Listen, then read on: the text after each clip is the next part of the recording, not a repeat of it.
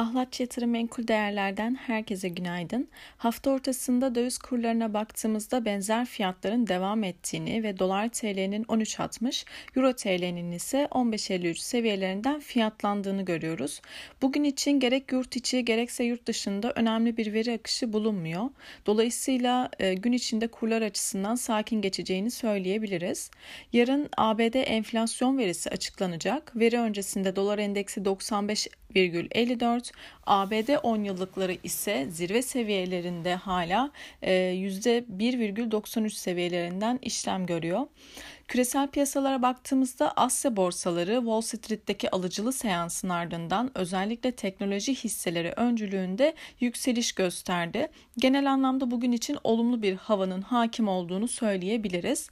E, Brent Petrol tarafına baktığımızda zirve seviyelerinden satışların geldiğini Bununla beraber bugün açıklanan ABD ham petrol stoklarının beklenmedik bir düşüş göstermesi ve İran'dan gelen arzda yükseliş görülebileceği beklentisiyle 90 dolar civarında konsolide olmaya çalışıyor. 10 ee, günlük basit ortalamasının geçtiği 90 doların altında düzeltme hareketi kısa vadede 22 günlük basit ortalama olan 88 dolar seviyelerine kadar devam edebilir.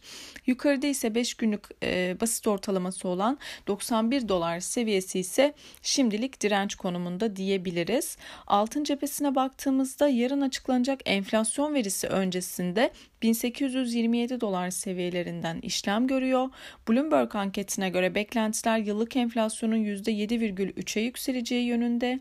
Diğer yandan Goldman Sachs stratejistlerine göre yavaşlayan büyüme ve yükselen enflasyonun 2022 yılında altın için 2150 dolar fiyat tahmini e, açıkladılar. Dolayısıyla e, altın için özellikle e, yarın açıklanacak enflasyon verisi hayli önemli. E, yurt içi piyasalara dönecek olursak Borsa İstanbul dün 22 günlük hareketli ortalamasının e, hafif üzerinde 2007 puandan kapattı. Özellikle küresel piyasalardaki risk iştahına bağlı olarak bugün 2035 seviyelerine doğru bir yükseliş hareketi beklenebilir. Bu seviye üzerinde kalıcılık sağlandığı takdirde ise önce 2071 ara direnç ve 2100 seviyelerine doğru e, bir yükseliş beklenebilir. Olası satış durumunda ise ilk etapta 2000 ve onun aşağısında 1980 ve ana destek olarak ise 1950 seviyeleri takip edilebilir. Bugün yurt içinde önemli bir veri akışı bulunmuyor. Yurt dışında Almanya dış ticaret istatistikleri ve ABD toptan satış stokları verisi takip edilecek. Herkese bol kazançlı güzel bir gün dilerim.